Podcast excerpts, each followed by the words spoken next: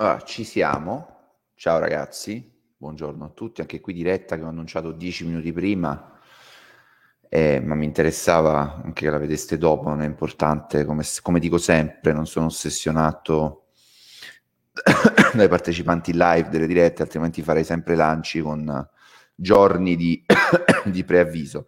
Tra l'altro questa è una diretta un po' sperimentale perché per la prima volta sono andato live, ho deciso di andare live contemporaneamente su YouTube eh, eh, e Facebook. Ovviamente io ho già difficoltà, essendo solo nelle dirette, a fare la regia e a seguire i vostri commenti mentre parlo, eh, condivido gli screen e via dicendo. Quindi eh, mi perdonerete e comprenderete se eh, non... Ciao Mattia se non uh, intanto mi sentite, mi sentite bene, mi vedete bene, eh, grazie. Eh, dice Mattia, sta in forma. Sì, stamattina mi sento molto, oggi mi sento molto in forma particolarmente, ero ansioso di condividere con voi un paio di riflessioni, soprattutto un'anteprima di quelli che saranno i temi cruciali che andremo a, tratta- a trattare nella richiestissima eh, diretta di analisi e fact checking, fact checking sia su Montemagno che su Big Luca, faremo un fact checking un, soprattutto su, sul Montemagno, oggi vi do un assaggino, e poi andremo ad analizzare l'analisi eh, del... Bene, sono contento che l'audio sia ottimo, ciao Gianmarco, sono cont- un, su un, um, andiamo a fare quindi la, la, la, l'analisi dell'analisi del Big Luca, quindi andremo noi a fare una consulenza gratuita anche No, credo che dipenda da te, sì, perché l'audio penso ritorni, dipenda da un ritorno, forse ehm, dal, dal, dal, tuo PC, perché eh, non, non, so se tu mi stai sentendo con delle cuffie. Ho occupato apposta queste cuffie, ragazzi, sperando di risolvere alla fonte ogni problema di audio e in effetti mi dite che mi, vi sentite bene. Uh, allora secondo, scusatemi che intanto io sto uh, vedendo. Allora, la, la, prima cosa, volevo raccontarvi di una roba incredibile, una roba incredibile, uh, il ban che ho subito e uh, al quale sono riuscito a, che, che, sono riuscito a risolvere subito. Praticamente dopo quel ban casuale dove io ho riportato le pseudo minacce deliranti di quel ragazzino e Facebook ha creduto con il suo algoritmo di deficienza artificiale che fossi io ad averle pronunciate, quindi ha confuso il contenuto testuale di uno screen per contenuto testuale nativo mio e mi ha bannato per sette giorni. Eh, addirittura eh, mi aveva ribannato per 30 giorni, perché dovete capire che tu hai una sorta di fedina penale no? su Facebook, quindi più vieni bannato, più a lungo vieni bannato. Ed è un sistema agghiacciante, infernale, del quale io mi sto spostando appunto da Facebook, lo utilizzo per quel che posso fin quando posso, perché qui comunque ho 5.000 persone tra amici e follower sul mio profilo privato eh, che eh, mi seguono ed è un peccato non sfruttare questo, eh, questa base, però eh, c'era un tizio, quel tizio ho condiviso sul gruppo per festeggiare il superamento dei 3.000 iscritti, quel tizio che offendeva un po' tutti, no? Eh, io ho segnato il suo commento e Facebook l'ha ritenuto idoneo agli standard della comunità.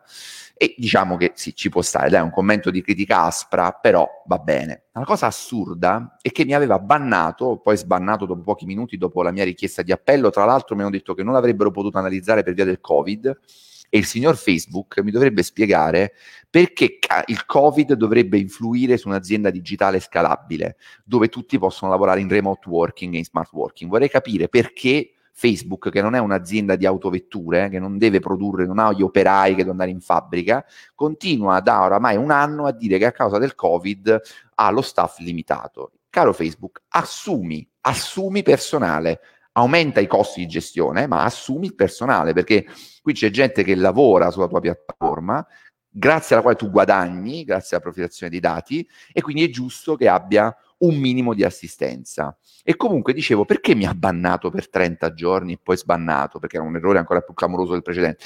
Perché io avevo scritto come commento di risposta, in maniera, un commento assolutamente innocuo, avevo scritto nella prima parte ammazza, per dire ammazza cosa hai scritto, no?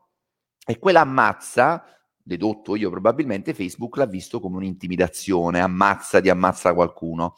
E quindi l'algoritmo, che è idiota, da anni non, non, è riuscito a capire come contestualizzare le frasi e semplicemente traduce ammazza, vede che è una brutta parola e dice ah, allora Milite è un violento, un facinoroso, invita gli altri ad ammazzarsi o addirittura li minaccia di ucciderli e quindi mi ha bannato. Io ho fatto appello, Facebook mi ha detto no guarda non c'è niente da fare, eh, non abbiamo modo di leggere il tuo appello, grazie per il feedback, dopo dieci minuti mi ha sbannato con le scuse.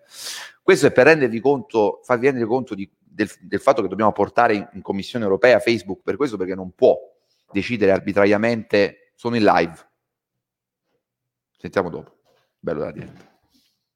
Non può decidere arbitrariamente di censurare, perché questa è censura. L'altra volta discutevo con Flora, diceva ma la censura è una roba di Stato. Dicevo appunto Matteo, mi meraviglio di te che sei anche docente, che non hai capito nel 2021 che questi sono veri e propri stati virtuali, privati, che possono censurare imbavagliare un professionista in maniera totalmente ingiusta, addirittura per 30 giorni, senza neanche una giusta motivazione, perché se io violo delle regole, delle regole, delle normative, degli standard che ho anche accettato ci sta, è ovvio, è giusto. Anche io banno, ho bannato gente dal gruppo e dal mio profilo. Il ban esiste perché è uno strumento che serve ad arginare determinati comportamenti che sono lesivi per, verso la community e gli altri elementi. Ma tu non puoi bannarmi arbitrariamente con un sistema di um, monitoraggio che non funziona, che funziona così male. Non lo puoi fare perché mi sequestri una roba mia che è anche mia. Quindi la, la banalità da menomati, da, da menti dis- disabitate di lei, una piattaforma privata e fa quello che vuole. No, no,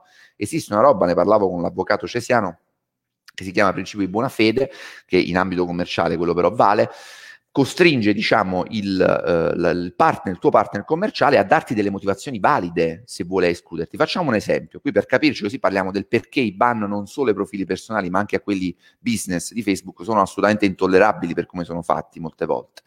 Io sono in affitto in questo complesso. Ok, ho speso anche 150.000 euro, sto dicendo, sto dicendo una cifra, non ricordo esattamente quanto abbiamo speso, ma ci avviciniamo a quella cifra qui in Insem per ristrutturarlo, siamo in fitto. Non è che il proprietario di questo posto nel quale ho investito, nel quale io ho il mio business, nel quale io lavoro e ospito 50 persone, domani si sveglia e dice, visto che io sono il proprietario, visto che questa è proprietà mia privata, tu mi stai pagando un canone, non lo voglio più il tuo canone, vai fuori dalla sera alla mattina. Ma come che cosa fa? No, non ti voglio neanche dire che cosa hai fatto. Questo il proprietario non lo può fare. Allo stesso modo, Facebook, proprietario della sua piattaforma, per la quale noi accettiamo delle regole, non può sbattermi fuori dalla piattaforma, magari a vita, perché ci sono decisioni dove Facebook dice questa decisione è, inevo- è, in- è inamovibile, e non ti spiega neanche il perché.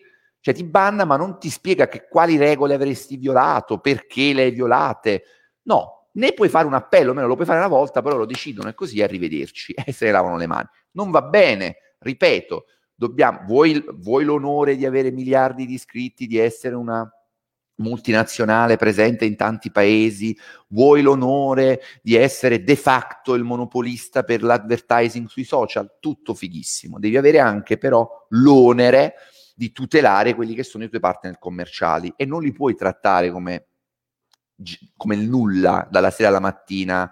Io una pagina bannata, per fortuna una pagina dove il business era fermo, però bannata dal 26 di dicembre, dove han, non si capisce perché l'hanno bannata, mi hanno chiesto un documento di identità che io ho inviato prontamente il giorno, due giorni dopo, il 28 dicembre, dal 28 dicembre io non, ho, non hanno neanche analizzato la pratica. Ragazzi, una roba che qualunque azienda al mondo che ha dei clienti, se lo facesse, cioè voi immaginate avete un problema, un disservizio con la linea telefonica eh, di casa o del cellulare, quindi non riuscite a collegarvi o a chiamare, nessuno vi caga, giustamente vi incazzate, giustamente potete andare a fare rimostranze. La stessa cosa, tu mi ospiti per il mio business, guadagni, prendi i miei soldi, diventi un mio partner, c'è un principio di buona fede e di rispetto del tuo partner commerciale che devi osservare. Non lo puoi fare e allora questo business per te, amico mio, non è sostenibile. È un problema tuo come un problema mio gestire i miei clienti, dover avere un customer care, non posso dire ai miei clienti che mi pagano, mi danno 15-20 mila euro l'anno,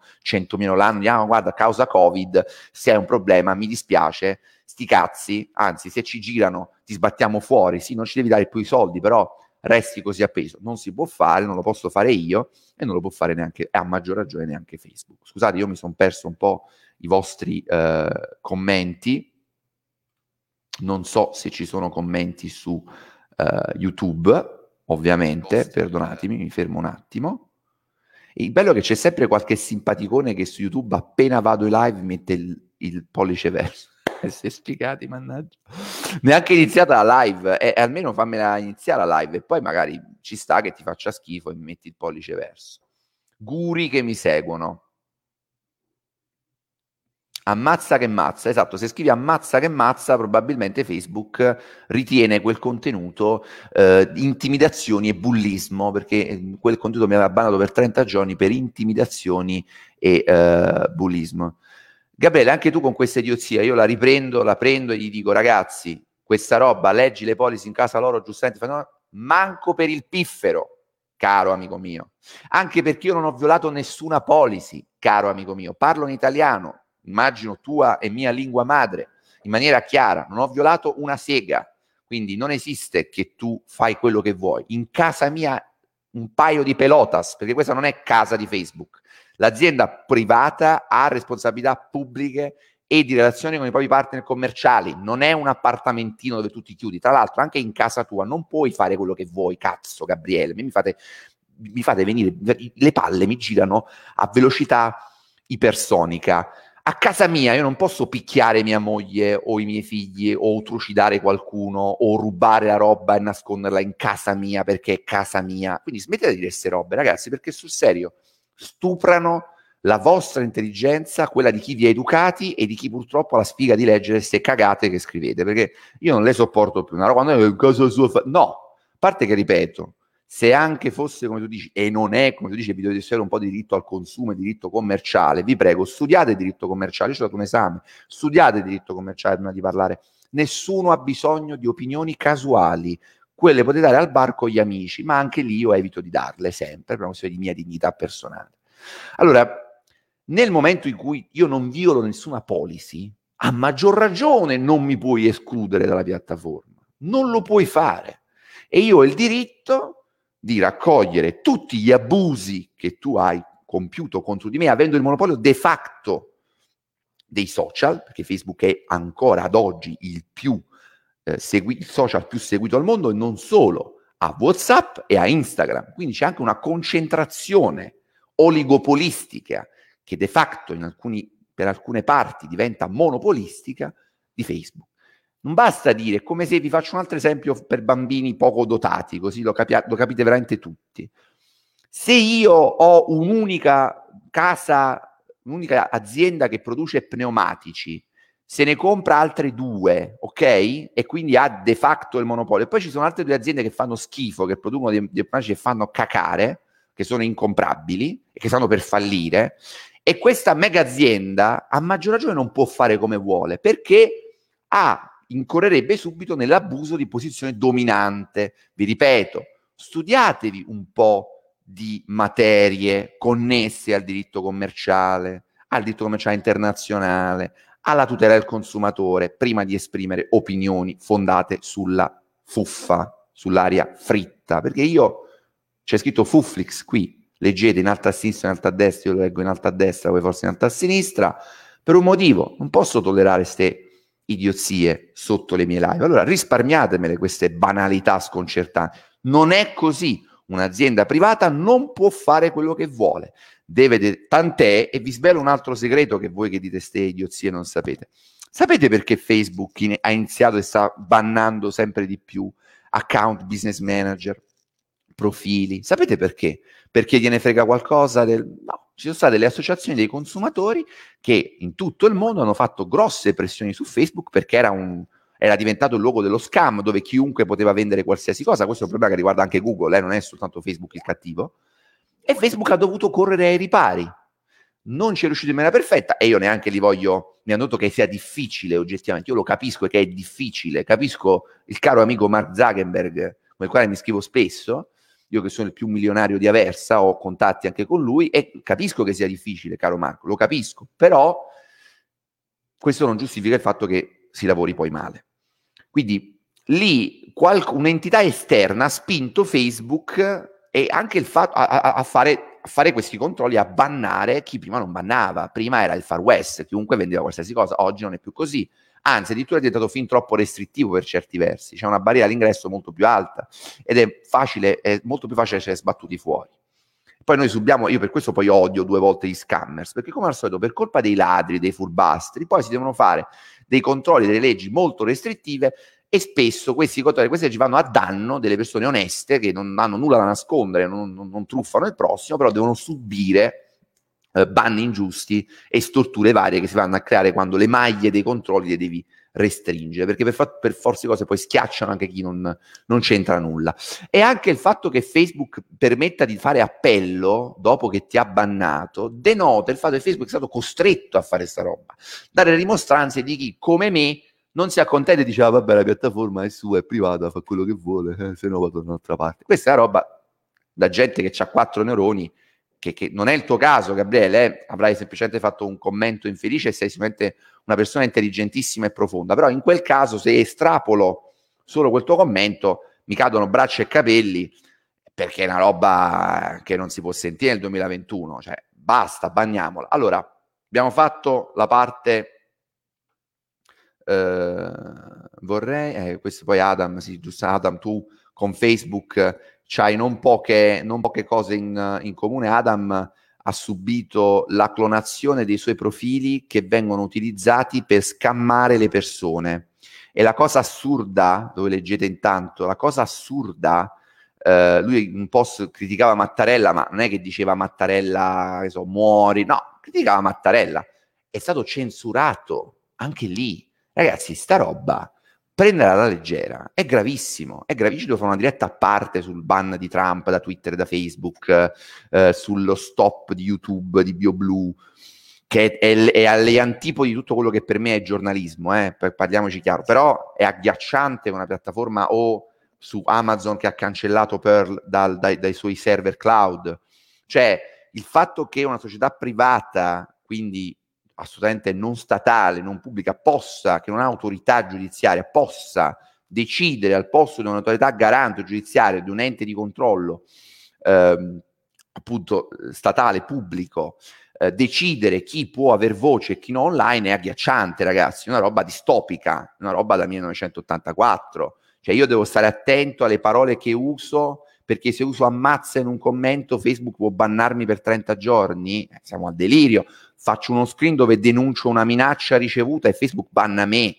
Cioè, non è una roba che noi possiamo accettare e dire vabbè Facebook fa quello che vuole, ma no, ma manco per il piffero che fa quello che vuole Facebook. E ripeto, le migliorie che Facebook ha avuto ci sono grazie a quelli che non sono delle piante, delle amebbe, si accontentano e combattono, si fanno valere, fanno anche cause legali internazionali, portano Facebook alla Commissione europea e a quel punto Facebook li deve ascoltare. Non ricordo il nome della tizia, e voi dovreste andare a studiare tutti la storia, io l'ho studiata ma non mi ricordo il nome della tizia, perdonatemi, che ha portato una rivoluzione nel mondo delle sigarette, no? la battaglia che ha fatto contro le big company del tabacco che sembravano inarrestabili e intoccabili, c'erano i medici che facevano la, la pubblicità con le sigarette in bocca, una persona, una donna che è stata determinata, non se n'è strafregata di chi diceva, ah, vabbè, ma figurati, sono aziende private, fanno quello che vogliono ha vinto, ha vinto. Quindi evita- mindset, no? Parliamo di, evitate di spandere questa roba, di, di, di questo invito allo status quo dove noi dobbiamo metterci a 90 e accettare quello che Google, Facebook, Twitter, Twitch o chiunque altro decide. No, le cose nascono in un modo e noi le possiamo plasmare e modificare se non ci vanno bene, o almeno ci possiamo e ci dobbiamo provare perché non siamo delle bestie, siamo esseri umani che hanno razio- raziocinio e capacità di argomentare, di combattere per le proprie idee e possiamo dimostrare quando una cosa è ingiusta. PayPal, sì, mi ricordo, Simo, ah, dicevo scusatemi, no mi perdo. Adam, vi ho letto il suo commento, lo rimetto, ha avuto, eh, esatto, ma il machine learning di Facebook non è adeguato alla grandezza e alla dimensione della community, le persone sono pochi, hanno pochissimo tempo e troppa discrezionalità devi spendere più soldi e aumentare le, spese per i revisori, caro Facebook, perché se no così è facile. Pure a me piacerebbe tagliare tutti, avere tre dipendenti e, e lasciare i miei clienti a piedi, eh, ma non, non funziona così. E tu te lo puoi permettere perché è un monopolio per ora. Ma attenzione, perché i monopoli non sono per sempre e possono anche crollare, soprattutto quando ti adagi troppo e diciamo approfitti troppo della pazienza di chi li frequenta e ti dà soldi tutti i mesi, tu lo fai guadagnare, quindi per questo te li dà, ma per questo il rapporto deve essere eh, basato sulla buona fede, così io come non devo violare, così come io non devo violare le norme che tu mi dai e che accetto, tu non puoi bannarmi arbitrariamente il profilo. E Adam è stato bannato lui, cioè aveva i profili cloni e ha avuto problemi col suo originale, che Facebook diceva, ah, guarda, non è un profilo reale. Invece i cloni che scammavano sì. Una roba incredibile, una roba incredibile, che andrebbe portata in un'inchiesta sul New York Times, perché è capitato a lui, ma vi assicuro può capitare a qualsiasi personaggio eh, più o meno noto. Eh, Simo eh, ci dà un'altra sua testimonianza. Io ho avuto un problema simile con PayPal, l'altro monopolista che ha spesso metodi incredibili e indecenti. Mi hanno banato e blacklisted senza motivo. Mi sono rivolto all'Associazione Europea Consumatori che in una settimana mi hanno risolto il problema contattando PayPal, cosa che da io... Ecco, vedi?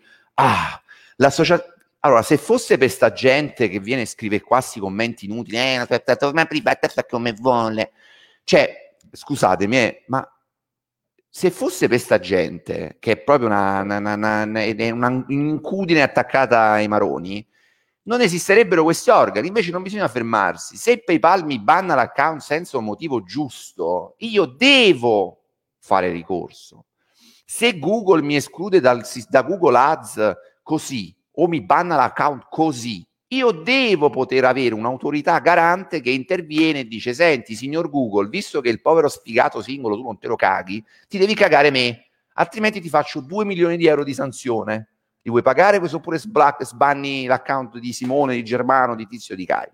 Cioè, ragazzi, un po' di cultura. Io questo che cerco da fare, di, di fare da dieci anni, perché da un anno e mezzo mi sono verticalizzato sulla sulla fuffa, ma la tutela del consumatore è un mio tema, ho scritto articoli con, su Groupon, Fastweb, Agos, la tutela del consumatore è una roba io, della quale mi occupo dal 2011, non è una roba della quale mi occupo adesso, e consentitemi, un po' di cultura, dovendomi occupare per lavoro, ce l'ho, e avere cultura sulla tutela del consumatore non significa soltanto conoscere le leggi, i commi, i codici, no.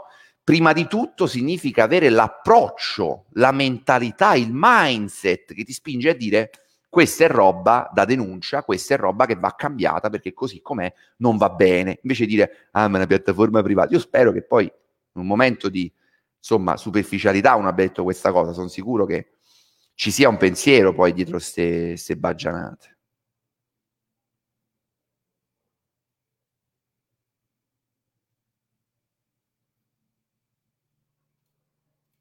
Mario, anche tu con questa cagata, ho già risposto prima, direi che non mi... Eh...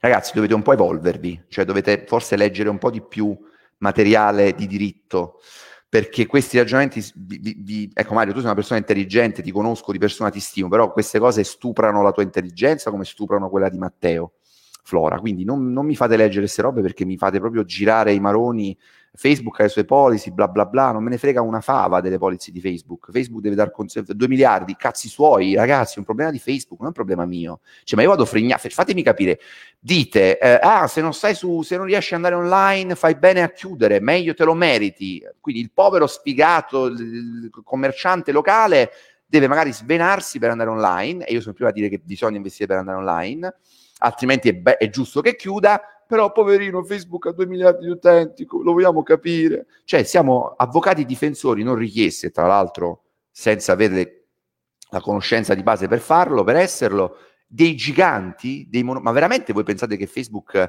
abbia bisogno della vostra difesa d'ufficio, tra l'altro scadente? Io direi di no, ha i suoi avvocati, ha il suo team legale ed è giusto che come noi comuni mortali debba risolvere dei problemi di gestione di una community tanto grande. Non puoi avere semplicemente il bello del business, devi gestire anche le problematiche di un business così grande, che poi da un punto di vista dell'advertising funzioni spesso benissimo, figurati a me, cioè sono anni che lo uso e, e, e, devo solo ringraziare Facebook. Io do a Cesare quel che è di Cesare. Facebook ha il monopolio a livello social de facto perché è la piattaforma più evoluta che funziona meglio e che porta risultati migliori con il costo minore, quindi è per questo e quindi su questo meritocraticamente vince sul mercato. Nulla da dire, ma non è che se vinci perché sei più bravo, allora puoi sparare nelle gambe degli altri concorrenti prima ancora che partano e puoi trattare una schifezza i tuoi clienti. Questo no.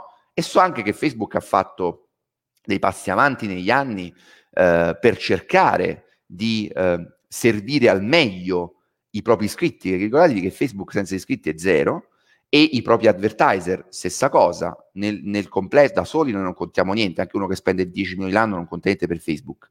nel, comp- nel, complesso contiamo tanto. So che tanto ha fatto, ma per questo mi batto per dire facciamo in modo che Facebook faccia ancora di più, sempre di più. Del resto, nei nostri business noi siamo ambiziosi e dobbiamo far sempre meglio, no? Migliorare sempre più. Anche Facebook deve migliorare. Quindi questa retorica dello status quo, ma che critiche a fare sono policy. Amici miei, le policy non sono testi sacri, si cambiano si possono cambiare, ci potrebbero essere anche delle policy ingiuste, vessatorie, inique, si possono cambiare, si critica tutto, ogni elemento dello scibile umano è per grazia di Dio o per, ci, per chi non ci crede per nostro merito criticabile, modificabile, integrabile. Nulla è scritto e definito. Facebook quanto è cambiato negli ultimi 15 anni? Direi abbastanza, e quanto negli ultimi 5 anche. E direi che per molti versi Facebook è cambiato in meglio ma è cambiato in meglio grazie alle critiche e ai feedback che ha ricevuto, alle pressioni che ha ricevuto per cambiare, perché se nella vita non hai pressioni e ti rilassi sul tuo monopolio o oligopolio che sia, retrocedi, ti assicuro che retrocedi, non vai avanti, quindi chi vuole fare l'amico delle aziende private lo deve saper fare fino in fondo e deve fare l'amico in realtà del sistema capitalistico contemplato nella sua interezza e che contempla anche le regole a tutela del consumatore e della concorrenza. Altrimenti l'antitrust, la GCM, gli organismi europei di tutela e controllo non esisterebbero e sarebbe una giungla dove ognuno fa come vuole e cane mangia cane. Per fortuna non è così e sempre meno deve essere così. Raul, chi investe 2-3k al giorno in Facebook Ads? Io so anche investire queste cifre, ma ti dico sì, se ha un business pulito, white, verificato e come è capitato a me viene bannato per un mese, è chiaro che è incazzato nero e fa bene a chiedere anche i danni.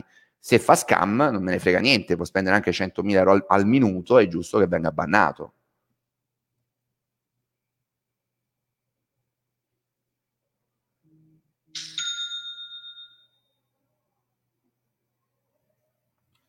Gabriele, io no, non vorrei che tu ti fossi offeso te la fossi presa la disputa con Facebook l'hanno già aperta in tanti nel mondo, associazioni dei consumatori, singoli, aziende, e le hanno vinte molte volte. Informatevi, amici miei, oppure fidatevi di quello che vi dico. Non sono pazzo, non è che mi piace.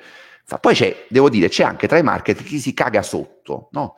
Tra i miei colleghi, giornalisti, ma c'è chi si caga sotto di Facebook e dice: Ma rompiamo le palle a Facebook, stiamo zitti. Anzi, diciamo che Facebook è il top del top e va bene così, perché hanno il terrore terrore di essere bannati, presi di mira o non essere assistiti quando hanno problema, perché Facebook per ritorsione poi non ti caga, dice, vabbè, questo è quel rompicoglioni di Germano Milite, fa culo, lasciamo abbandonare. Eh, capito, va bene, puoi anche fare così, signor Facebook, ma alla fine comunque peggiori ulteriormente la situazione, perché io vado fino in, sono il tipo di persona contro la quale non puoi usare questo atteggiamento. Perché inizialmente vinci tu, eh, vinci anche facile, sono una formichina, mi schiacci, non ti accorgi manco che esisto io.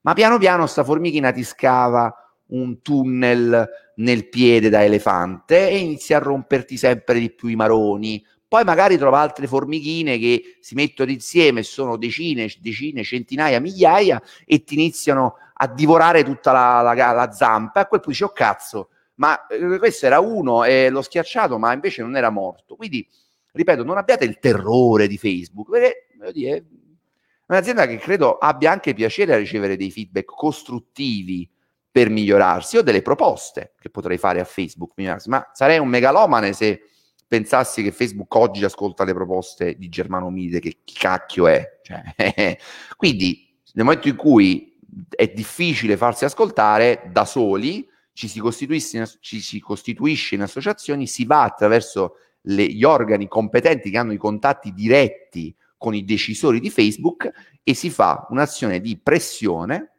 con questi organi. Mario, tu mi dai su BM, ok, ma anche sui profili privati, Mario, è un profilo privato, l'hai detto tu, è mio, ci sono dati miei, qualcuno magari mi diffama domani e io non posso intervenire, non posso mettere neanche una reaction perché ho un ban ingiusto, ti sembra normale questa cosa, tollerabile?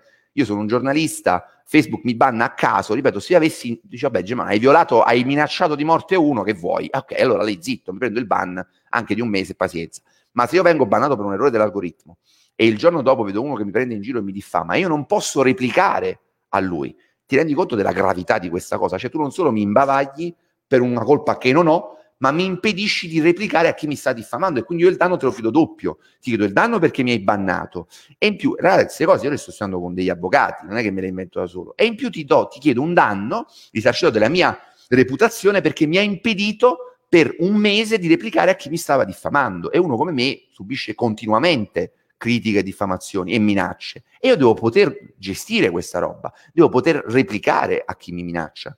Ripeto, se non sto violando alcuna policy.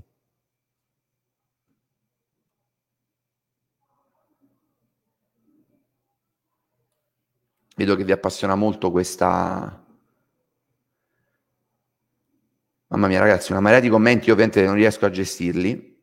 C'è anche Luca che mi sta seguendo, Luca Valori, eh, all'apice del sermone di San Germano, dice, per, carità. Ah, che bello, vedo anche, eh, vedo anche i commenti da YouTube qui. Allora ragazzi, esperimento fighissimo, praticamente in StreamYard, io non l'avevo mai fatto, posso andare in contemporanea anche su tre piattaforme, quattro piattaforme, quattro fanpage, non cambia niente, posso creare un network, questa è la figata, e andare contemporaneamente in ordine su Twitch, Facebook profilo personale, Facebook gruppo e um, YouTube, e poi raccogliere in un'unica finestra i commenti di tutti e vederli qua. È una bomba clamorosa, bellissima, che ho scoperto.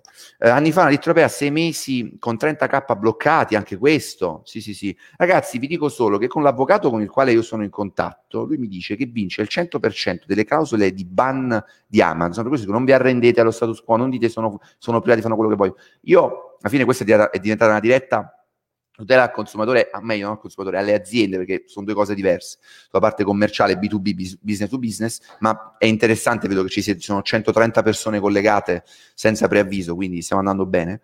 Eh, dicevo, um, vince il 100% delle cause, eh, diciamo delle richieste, non si va in causa, delle richieste di sblocco di account Amazon perché c'è violato il principio di buona fede, cioè non è che Amazon domani si sveglia e dice, ah, quello che vedi mi fa schifo, sai cos'è? Non te lo faccio vendere più. non funziona così. Tu mi devi motivare perché non me lo stai facendo vendere, mi devi dare modo di fare una, um, una, un, un, reclamo e lo devi analizzare e se lo rifiuti mi devi motivare perché hai rifiutato. Altrimenti, amici miei, così è facile. Eh, noi, cioè, noi invece di lottare per far tutelare i piccoli, facciamo gli avvocati difensori dei mega miliardari. Cioè, ma è una follia questa, è proprio la sindrome di Stoccolma. Siamo a favore di chi violenta, tra virgolette, e le vittime, ah, vabbè, vabbè, quello è un violentatore, alla fine sei andato a casa sua, avevi accettato di entrare a casa sua, se ti ha violentata, pazienza, non è che puoi stare lì a fare una questione, casa sua fa quello che vuole, no, se mi fai entrare in casa tua, tra l'altro facendomi pagare, quindi mi invidi a casa tua, ti pago e poi dici, ah sì, senti, mi hai pagato per una cena, però sai cos'è? Sai cos'è? Hai l'alito che puzza, te ne devi andare, eh? esci di casa, pam, e poi non è manco vero che c'è l'alito che puzza perché c'è l'alito fresco di rosa, capite che quella è proprio una, in quel caso specifico è proprio una truffa, ti sei preso 100 euro per una cena che manco mi dato, non è che perché sei privato, allora, cioè, ragazzi, staccatevi dal cervello sta roba del privato fa quello che vuole, agisce nel far west, nella giungla dove il più forte vince. Per fortuna non è così.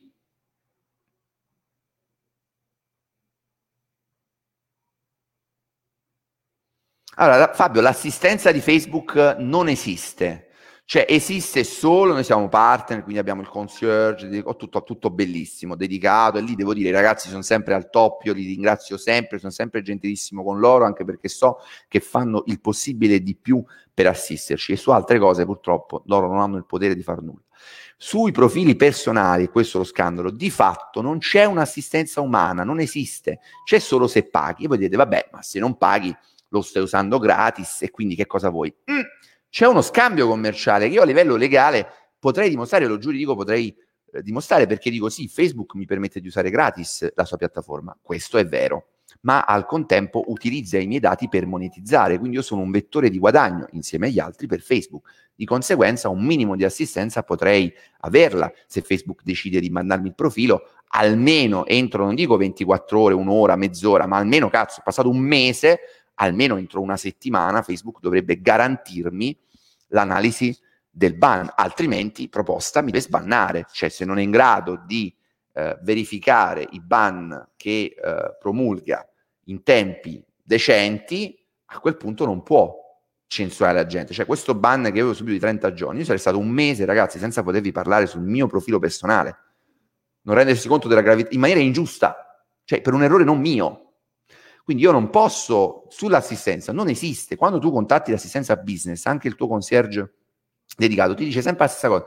Noi sugli account privati non siamo in contatto con questo fantomatico, magico team che non si sa chi è, dov'è, come agire.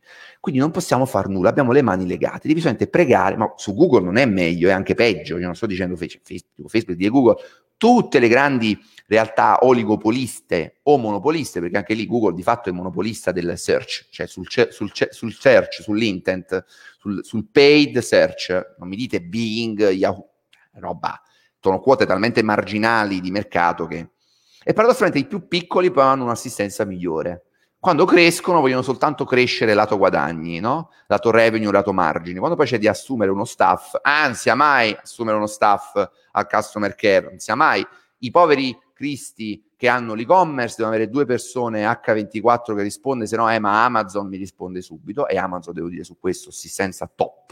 L'ho sempre detto, Amazon l'ho criticato per tanti versi, ma assistenza clienti top, sui merchant leggermente meno direi, ma assistenza clienti finali Amazon dovrebbero imparare tutti da Amazon, Sky, Facebook, Google, tutti i più grandi. E non solo, Amazon dimostra che se vuoi puoi fare assistenza a milioni di persone, tranquillamente ci riesci, ti costa ma lo fai.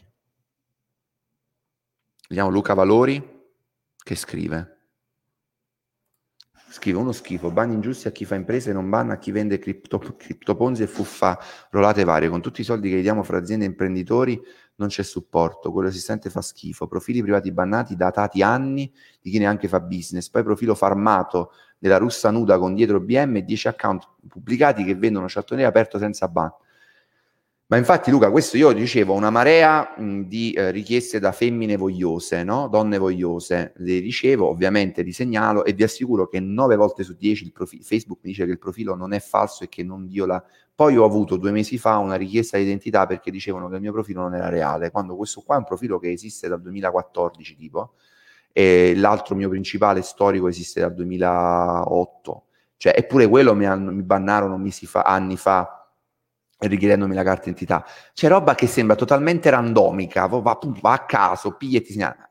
E poi ci sono questi profili farmati clamorosi che invece vanno, tu li segnali pure addirittura, ti prendi anche la briga di segnalarli e Facebook dice no, non ti preoccupare, questa roba va, va, va, va arginata, ci sono delle associazioni che lo, lo possono fare.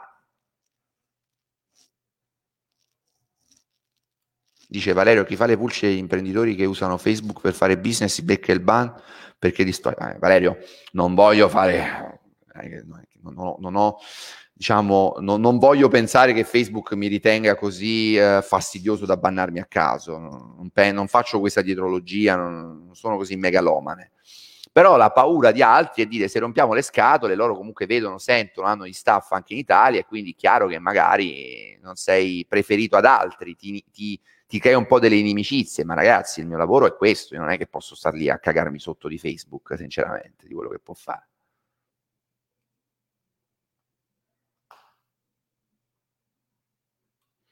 Allora, in realtà eh, Facebook ti dà un avvertimento, poi anche qui, no? Un'altra cosa che non è chiara è, poi ragazzi, poi mi fermo un attimo, non leggo più altri commenti perché voglio darvi delle dritte, delle anteprime su cose, su Big Luca, e Montemagno e sulla prossima live che andremo a fare a questo punto in contemporanea su Twitch, canale Fuflix di Twitch, per chi vorrà ci vorrà seguire su Twitch dove siamo appena nati, canale YouTube e canale Facebook, così dove siete più comodi vi, vi seguite la diretta e potete interagire, tanto io vedo qui i vostri commenti. Dicevo, Facebook ti dice la prima volta che ti dice guarda un errore può capitare, non ti preoccupare, però stai attento. Dopodiché ti, eh, la seconda volta ti banna per un'ora, mi pare tre ore, poi ti banna per 24 ore, poi per 7 giorni, poi per un mese, tutte le volte. Quindi no, non c'è alcun preavviso, non c'è neanche la, la, possibilità di magari modificare il commento, verific- sì, ti fa fare appello, ma spesso l'appello, la, da quando mi hanno eh, bannato la settimana scorsa, io ho fatto appello alle 2.03 di notte, alle 2.06 ho ricevuto responso, ovviamente da un bot, non da un essere umano, che ha confermato il ban, perché evidentemente c'era una serie di parole che... e quindi sono rimasto fregato per 7 giorni. E anche qui, un altro, chiudo, un'altra roba che Facebook dovrebbe fare è dirci, perché io ho un profilo, ho una pagina con tutte le mie eh, violazioni, no? Diciamo che 8 su 10 sono, due sono reali, due effettivamente avevo usato dei termini brutti, nel, nei commenti, cioè forti, no? molto forti, e quindi magari qualcuno poteva essere sentito offeso. Ok, ma questo parliamo di più di un anno fa. Io ho imparato a non usare più determinate parole, che Facebook è tipo che so, cretino, inetto, Facebook si offende, è bullismo, vabbè, lasciamo stare. Al di là di questo, ecco, su questo, se Facebook vuole mantenere la piattaforma pulita, ci sta. Eh, però io è come se avessi una fedina penale. Allora vorrei capire quando scade, cioè per sempre, perché altrimenti io una volta che ho raggiunto i tre ban vengo bannato per 30 giorni ogni volta. È una cosa esagerata, assurda, no? Non ha, non, è, è, è, più grave, di, cioè è, è, sproporzionato il ban che magari ho fatto l'ultima violazione un anno e mezzo fa e tu dopo un anno e mezzo, per una violazione tra l'altro da valutare, mi bani 30 giorni. Anche questa roba Facebook dovrebbe spiegarla meglio.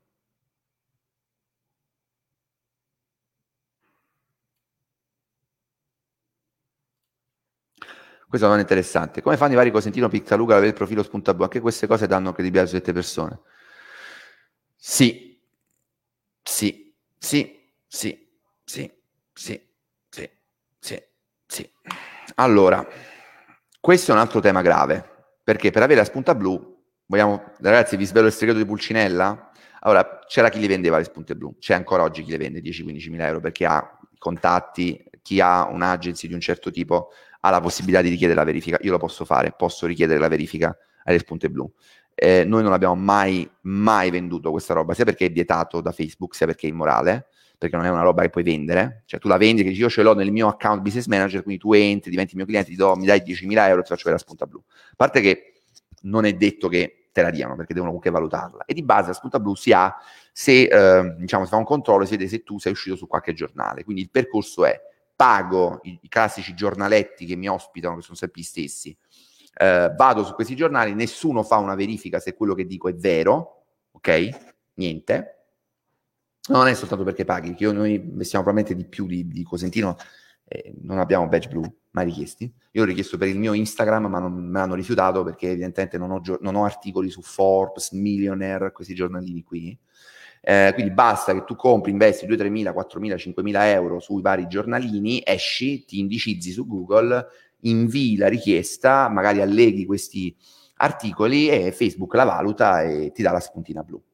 Ed è una cosa incredibile, perché se poi andiamo a analizzare il profilo, per esempio, di Matteo Pittaluga, beh, sembra abbastanza evidente che sia un profilo che ha comprato fan in Bangladesh. Tra l'altro lo dice anche lui nel suo corso che puoi comprare fan nei paesi del terzo mondo. La, la, la, l'interazione media del profilo di Pittaluga su Facebook, ragazzi, andatela a vedere, è una roba imbarazzante, cioè non, non esiste di fatto l'interazione. Un profilo che non so, ha 100k fan, una roba che non esiste. Ho infinitamente più eh, interazione organica io su questo mio profilo privato che ha 2000 amici e, e 3000 amici e 2300 follower. Quindi eh, vedete una diretta con 120-130 persone collegate senza preavviso, senza funnel, senza mail marketing, senza niente con non so adesso quanti commenti ci sono, penso siamo arrivati già a un centinaio, senza che abbia mai investito un euro e senza che abbia la, sponda, la, la spunta blu.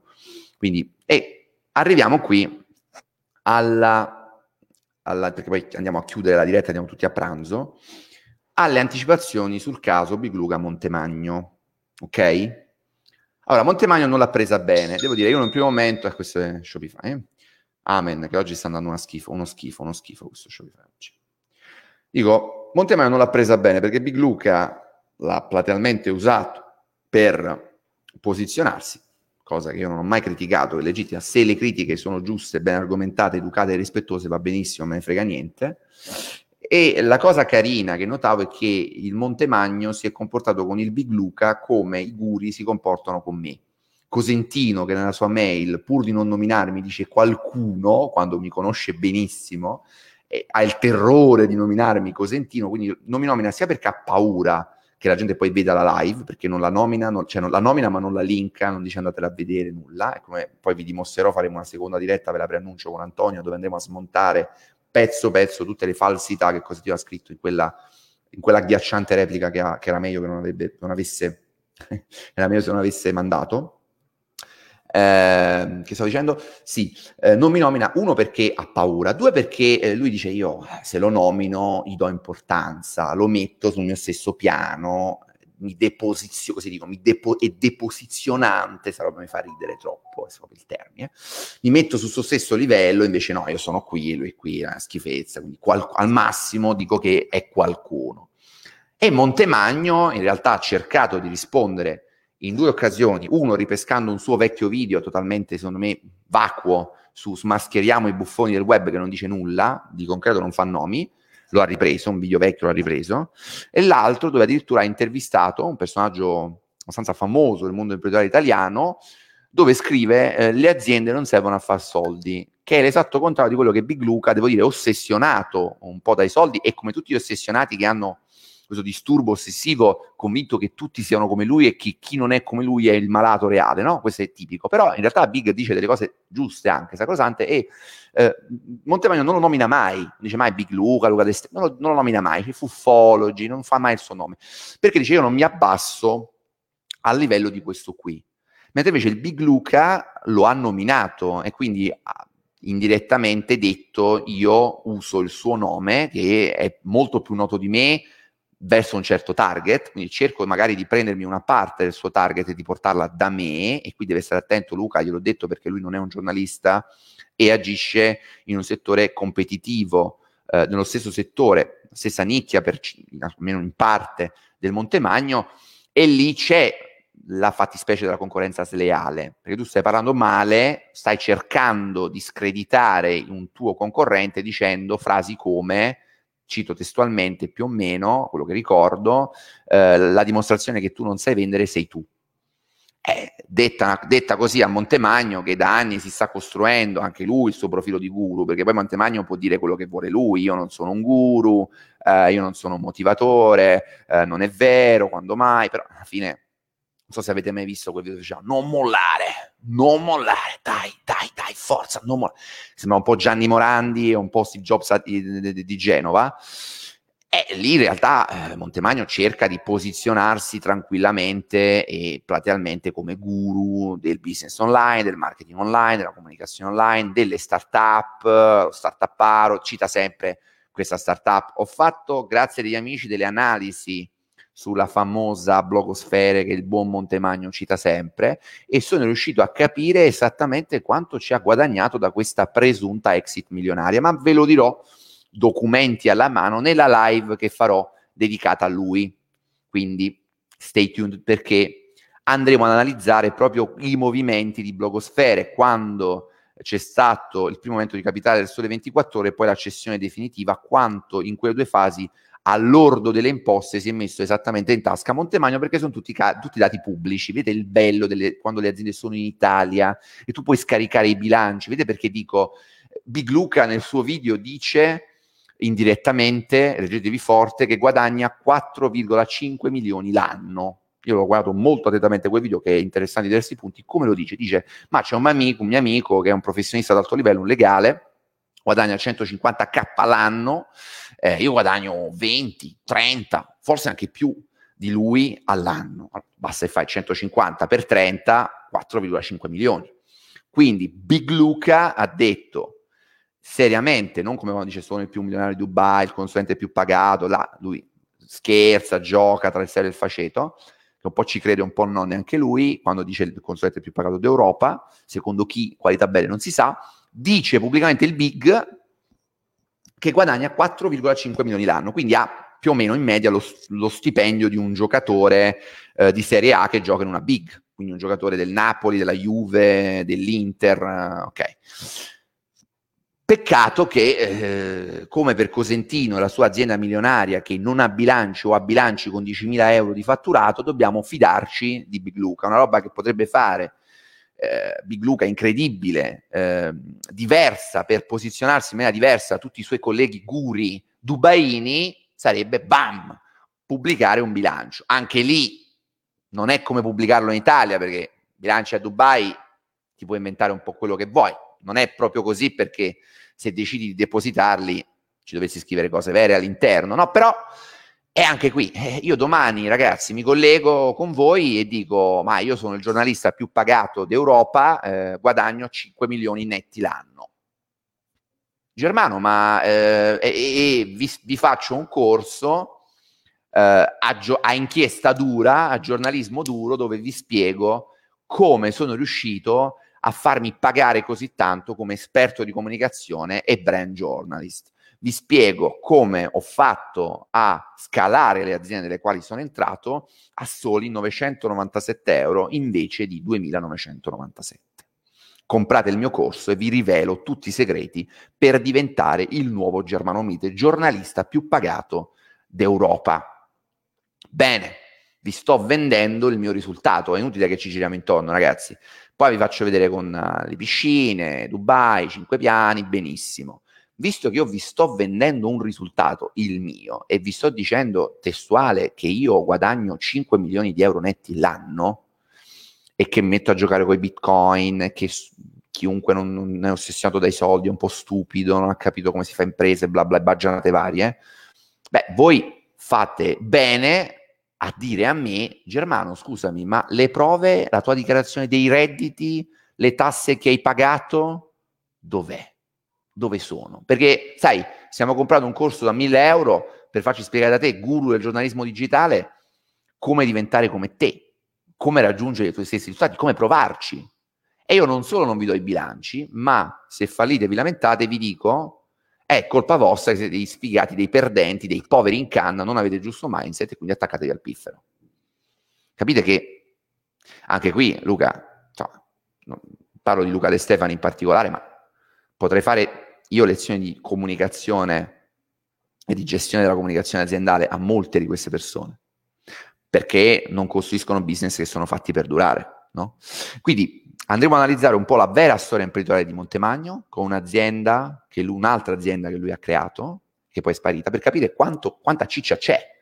Se Montemagno è soltanto un pistono che ce l'ha fatta, con qualche anno in più, ma che ce l'ha fatta, con sicuramente una exit, a differenza del pistono, che questa c'è, però vedremo che questa exit in realtà è tutt'altro che milionaria.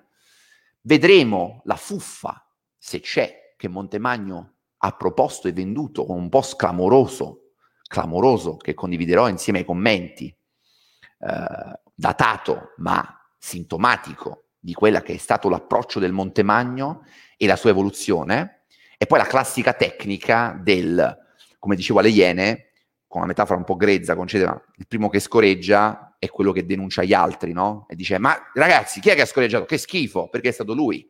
Quindi quando vedete che chi vende informazione, chi si pone come il grande esperto di un tema sul quale poi monetizza, inizia a parlare male di altri esperti, anche senza nominarli, e inizia a dirvi non fidarti dei guru, non fidarti dei fuffaguru, non fidarti dei truffatori, lì vi deve un po' puzzare, perché è la classica denuncia preventiva che serve a spostare l'attenzione su di te. È un po' il ladro che dice al ladro urlando verso gli altri, mentre nel frattempo si mette in saccoccia la refurtiva.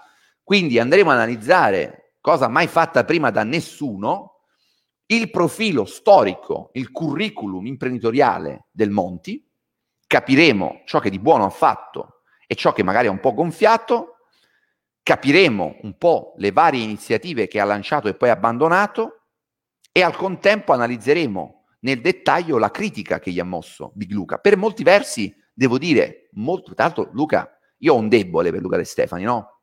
Lo sapete che mi segue, nel senso che a me sta simpatico, Luca per me è, è un meraviglioso esempio di comico che fa impresa, cioè lui è al contempo, eh, impresa è un parolone, diciamo, un, è un comico che è bravissimo a fare consulenza e a vendere consulenza. Ed è, non è una roba, cioè, ha una mimica, un physique du role, eh, il nome che si è scelto, il modo in cui si pone, cioè è uno che oggettivamente è interessante come caso studio, non caso umano, come dicono alcuni, perché in realtà Luca è una persona molto intelligente, eh, dialetticamente preparata.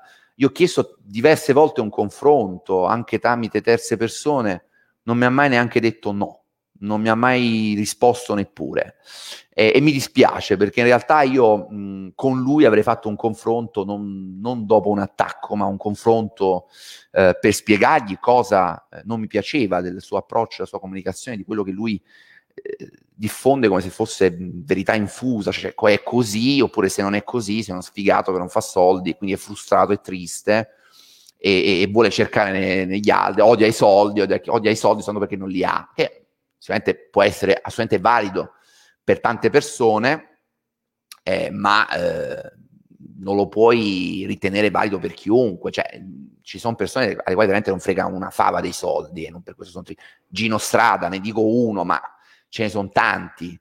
Eh, che vivono per gli altri, vivono per dei progetti che vanno molto oltre il far soldi. Ovviamente Luca dice anche, non dice che tutti dobbiamo far soldi, eh, dice che chi fa impresa, eh, eh, chi vuole vendersi come, questo io concordo con lui, chi vuole vendersi e vendere corsi come consulente, start-upper fa- famoso, esperto di start-up, di aziende, di consulenza aziendale, chi come Montemagno chiede 5.000 euro all'ora, che è una cifra incredibile, deve poi sulla carta dimostrare di essere uno che sa fare i big money e non deve dire no, ma non ci interessa, fare... come non ci interessa? Ti fai pagare 5.000 euro l'ora, ma poi ci dici che non ti interessa il profitto, non ti interessano i soldi. Mm, monti, monti, monti. Non è un atteggiamento coerente questo qui. Non c'entra nulla con quello che tu hai fatto. Tra l'altro, vi farò anche, vi racconterò anche di un'analisi online che ho fatto dell'interazione media che hanno Big Luca e eh, Montemagno sulle proprie pagine Facebook.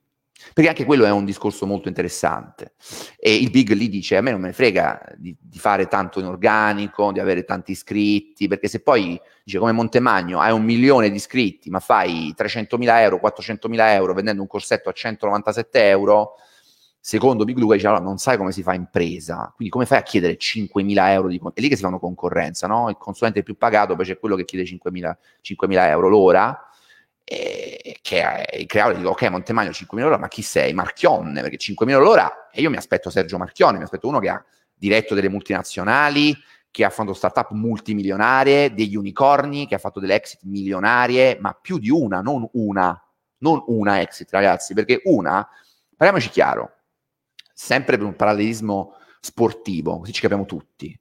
Se io mi ritengo un fenomeno e dico io valgo eh, 5.000 euro l'ora, così come un calciatore professionista esige da me, società di Serie A, 4 milioni netti l'anno, deve dimostrare di valere. Non basta che fa una partita in Lega Pro e sigla un gol all'incrocio dei pali o in semi rovesciata bellissimo. Sì, è un gol bellissimo, ha fatto una grande partita, ma il talento si vede nella continuità, altrimenti è una botta di culo.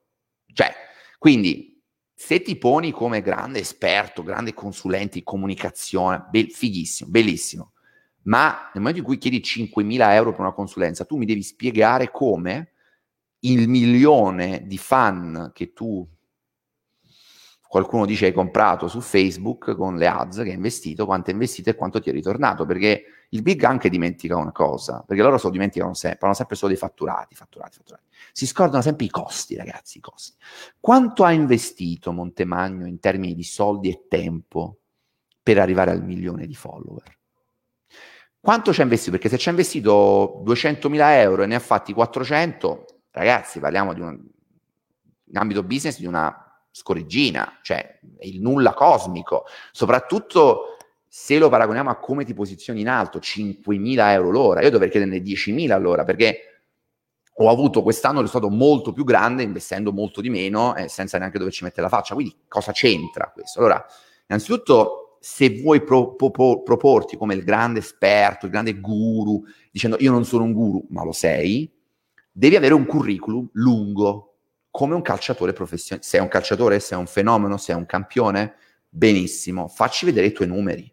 Non puoi, cioè immaginate uno come questi guru che viene, si presenta al Napoli, all'Inter, al Napoli, alla mia squadra, e dice, senti, io sono un fenomeno, ho giocato, guardate questi video su YouTube, non si capisce manco se lui è sgranato, eh?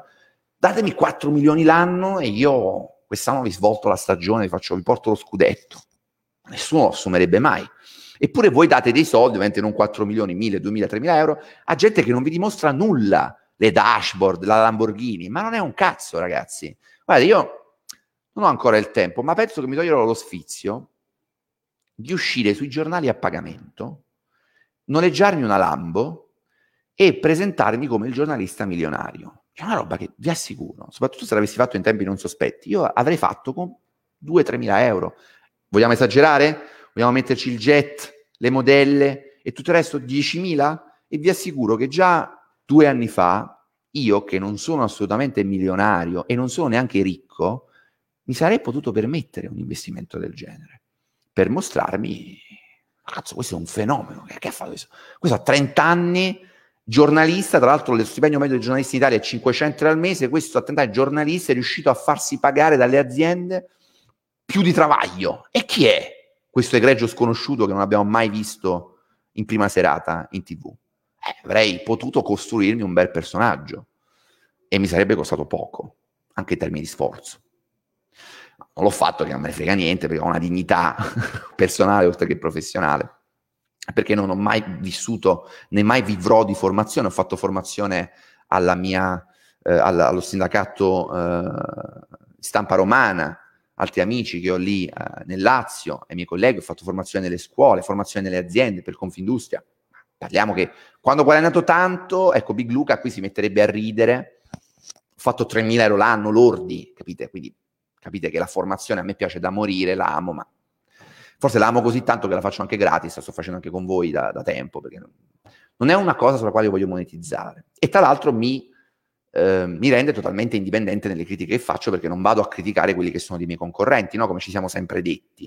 Per questo dico la posizione di Big Luca, la posizione di Big Luca è un po', è un po strana perché eh, su, mentre su Ascani era un'altra roba, era ok, tentativo di posizionarmi parlando di un blogger che ha parlato male dei fuffari e quindi forse anche di me, su Montemagno c'è la componente di concorrenza, di conflittualità di interessi commerciali che in Italia, se fossimo in Italia, tutti e due lavorassero in Italia e uno dei due, Montemagno, denunciasse Big Luca, probabilmente avrebbe già vinto la causa. Perché sulla concorrenza sleale, anche se dici la verità, e soprattutto se non sei un giornalista, quindi non puoi appellarti a diritto di critica di cronaca e stai parlando male del tuo concorrente, ripeto, anche se dici cose oggettivamente vere che puoi dimostrare, ma lì siamo nell'ambito delle opinioni, perché Luca dice non è bravo, ma va a dimostrare poi in maniera scientifica.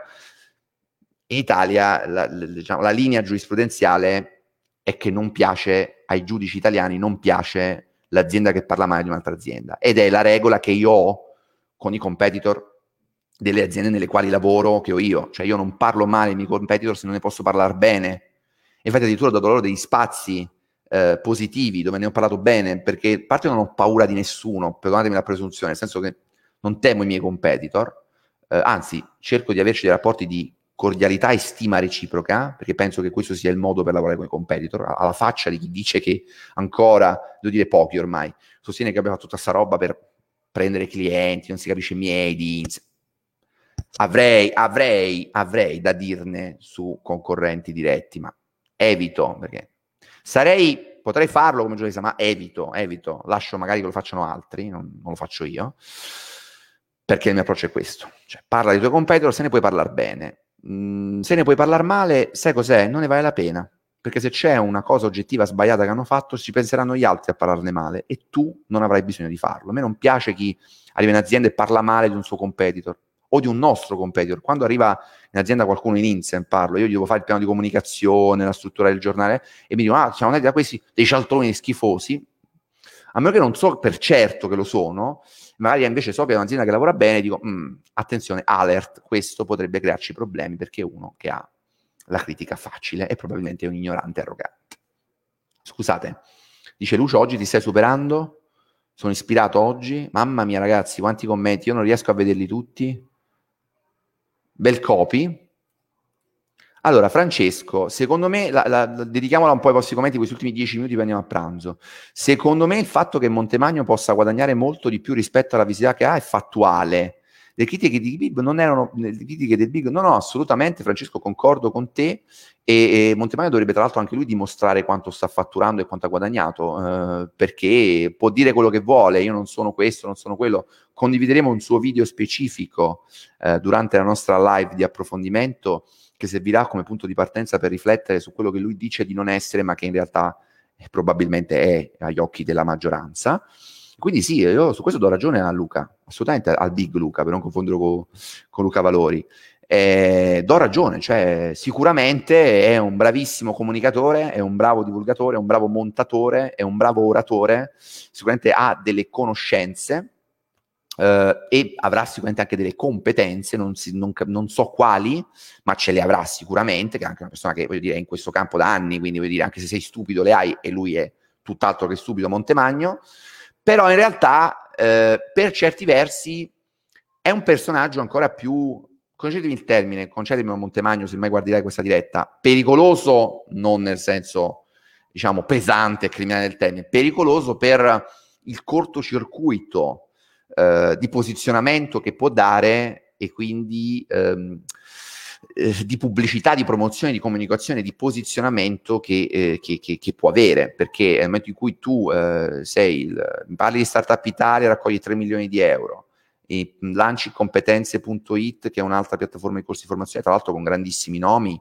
ed ecco questo è un altro metodo del Montemagno, l'abbiamo visto con interviste, che ha una rete di contatti enormi, quindi lui sicuramente si è riuscito a costruire negli anni un'ottima credibilità e un ottimo networking. Ecco, su quello io guarderei volentieri una lezione di Montemagno, cioè come creare un network di persone autorevoli che ti accreditano e partecipano alle tue interviste e rispondono, perché ne ha intervistati personaggi di un certo livello Montemagno. Questo è oggettivo, ragazzi, cosa che il big e i vari guru di Dubai io non ho mai visto fare, cioè restano sempre nel proprio recinto autoreferenziale di quei 4-5 personaggi americani, che poi alcuni tipo Dan Locke, una roba allucinante, eh, l'orientale scammer di Dan Locke, Dan Kennedy, che non c'ha manco una pagina Wikipedia, che è sicuramente conosciuto ma nella sua nicchia, cioè non vedi Big Luca che intervista, cioè al massimo vedi Big Micco Sentino che intervista Facchinetti, ma Facchinetti cioè non per eh, ma chi è Facchinetti, cioè il figlio, di, figlio d'arte che ha saputo anche costruirsi la sua carriera indipendente ed è secondo me anche un ragazzo sveglio, non capisco perché fa certe grezzate come quella che abbiamo visto l'altra volta del, del, del, del Forex col piccione viaggiatore, però voglio dire Facchinetti non è che dici ah è un grande imprenditore, non è che sto intervistando eh, appunto il compianto Sergio Marchionne o l'AD di una multinazionale. No, cioè, questa è l'altra cosa che manca un po' a questi guru che si vogliono porre come grandi imprenditori, grandi milioni che insegnano a tutti come si vive, come si fa impresa. Direi, ma scusa, ma se sei così un figo, eh, oltre a quelli del giro guresco, i vari Bardolla, che poi si, si sono sempre loro no? che si automarchetteggiano a vicenda, si hanno le pacche sulla spalla. Bardolla promuove Cosentino, che promuove Facchinetti, che promuove Bardolla, che promuove Big Luca, che promuove eh, Ballarani, che ripromuove Facchinetti. Sono sempre quei 4-5 del giro, no? Non è che cazzo, sempre gli stessi. Beh, dove sono le grandi consulenze che hai fatto alle grandi aziende o alle aziende minimamente strutturate? Perché qui, se anche andiamo a vedere le, le testimonianze, loro poi forse neanche si rendono conto son, senza sminuire, ma è il target, ok? Sono ragazzini, eh, ex casalinghe, ex casalinghi, disoccupati, cas- cassi integrati.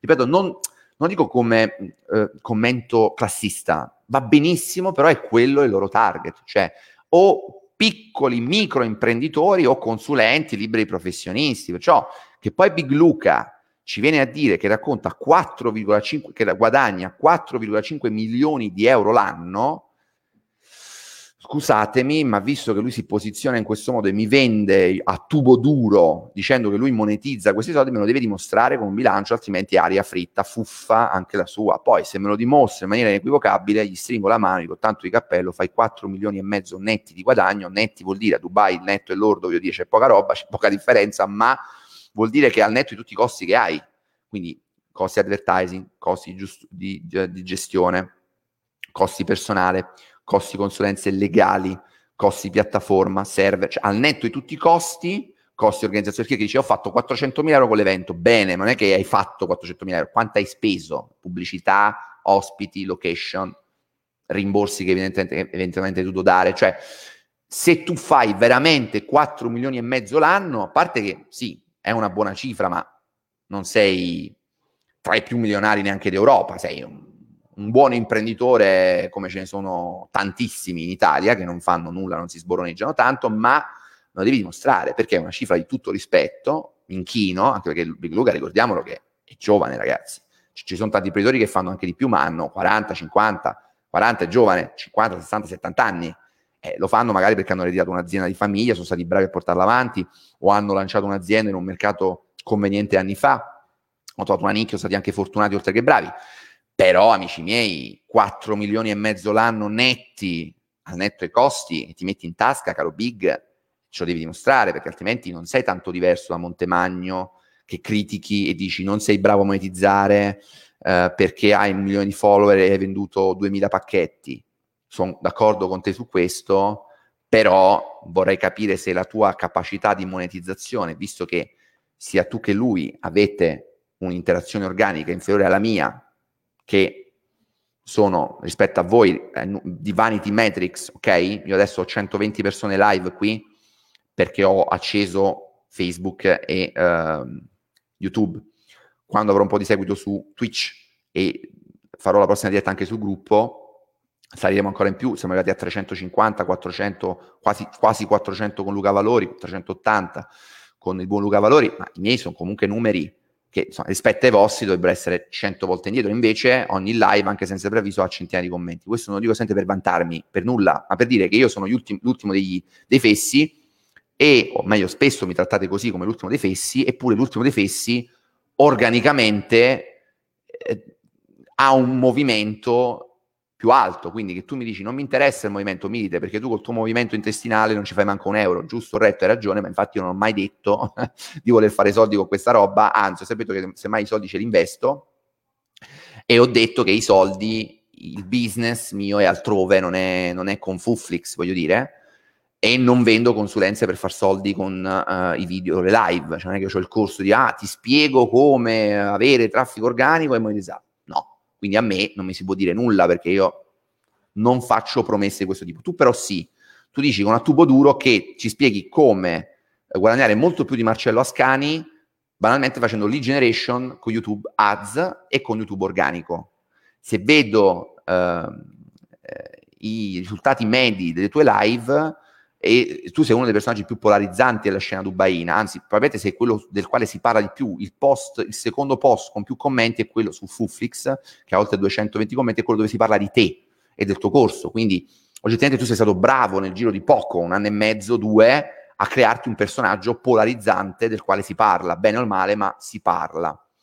Eh, però anche lì, dove stanno questi 4 milioni e mezzo? Mi dispiace, ma non sei credibile per un imprenditore serio, perché io ti direi, ok Big, ti voglio dare 1000 euro per a tubo duro, te li do, però voglio vedere i tuoi fatturati, voglio vedere i tuoi bilanci, voglio vedere i tuoi numeri, voglio vedere il tuo cash flow, voglio vedere il montante, voglio vedere le bitta, voglio vedere un po' di dati, ok? Che non sono i like su Facebook, i commenti, hai ragione tu, lasciamo stare che ce l'ho più io e quindi quella roba lì è imbarazzante, faccio più, più eh, riccio che non sono nessuno che tu e Montemagno, ok, via, ma partiamo di, parliamo di business. Lato business, dove sono questi soldi? Io come li verifico? Visto che devo comprare i tuoi corsi sulla base di quello che tu dici, su analisi anche intelligenti e ben fatte, tu fai uh, adesso andando ad attaccare il Montemagno, domani Ascani, domani un altro, e accettando, devo dire, in questo di metterti sotto di loro, perché loro non ti nominano mai, ma tu li nomini, e quindi da un punto di vista di posizionamento, sei tu che hai fatto un passo verso di loro e hai ammesso, io sono meno di loro nella loro nicchia,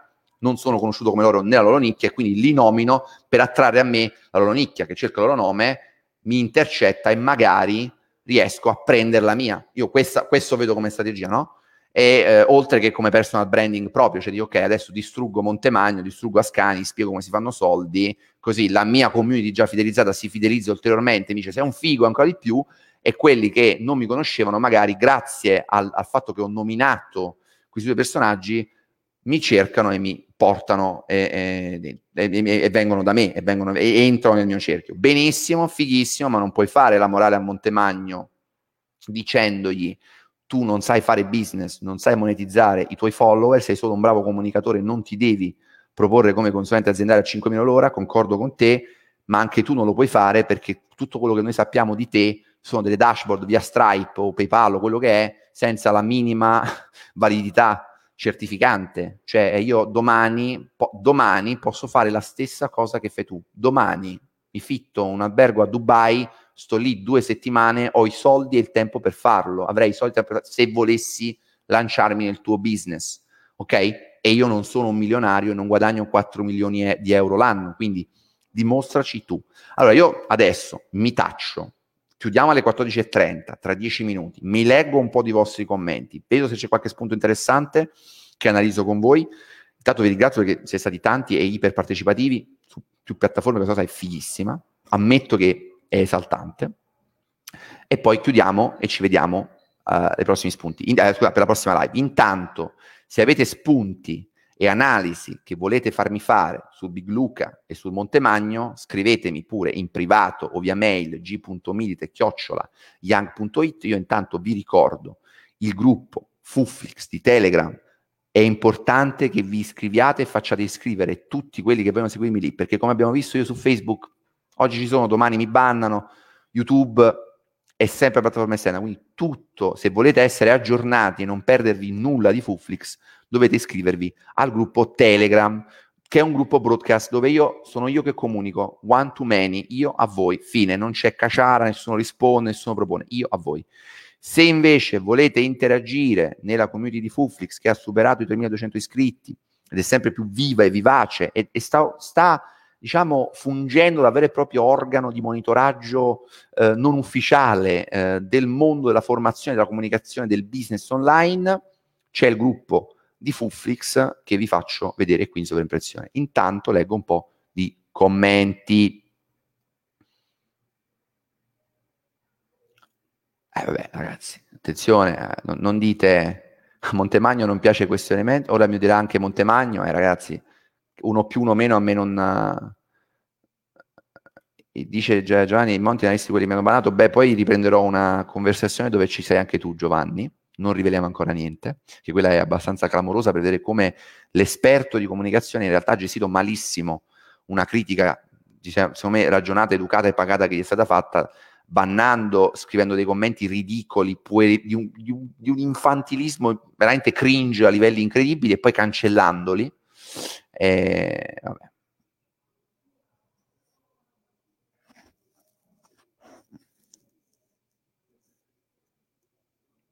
Barbalata mi, conosce, mi, mi, chiede se lo conosco Tinder o come Tinder o Battaglia lo conosco da, da anni e mi hanno accusato di essere suo amico perché l'ho intervistato già una volta sul mio blog Uh, sì, lo conosco bene, eh, evito di fare live con altri formatori adesso perché lo capirete, poi mi accusano. Già così, cioè mi hanno accusato perché non l'ho, uh, non l'ho attaccato. Ho detto ragazzi, se ho elementi e eh, prove, ok, se non ce li ho non è che perché vi sta antipatico lo posso attaccare la gente, questo ho sempre detto.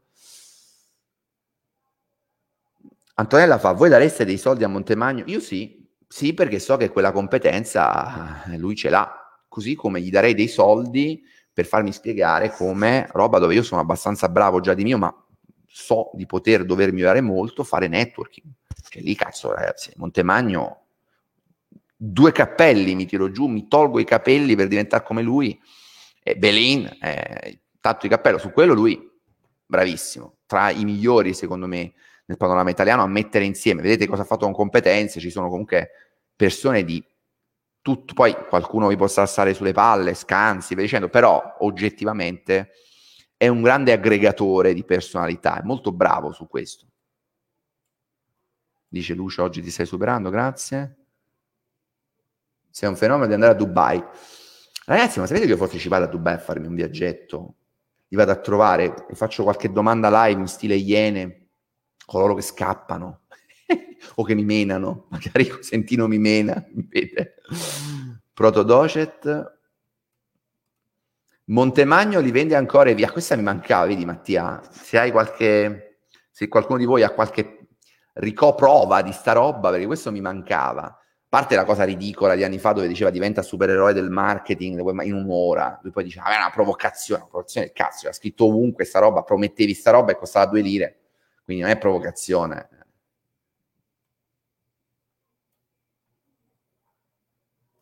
Allora, Claudio Sarri, non sei parente di Maurizio, giusto Claudio? Il nostro ex comandante. Eh, da YouTube. Ciao Germano, quindi da un investimento ipotetico di 10k eh, ricavano degli introiti tali da mantenere uno stile di vita sfarzoso a Dubai? Ho detto questo Claudio, ti ringrazio per la domanda, che spero non sia provocatoria, ma anche se lo era va benissimo, ti ringrazio. Non ho detto questo assolutamente, dovete capire bene quello che dico, te lo rispiego. Ti ringrazio che mi dai l'opportunità di, di spiegare. Non ho detto che grazie a questo e basta, basta soltanto questo.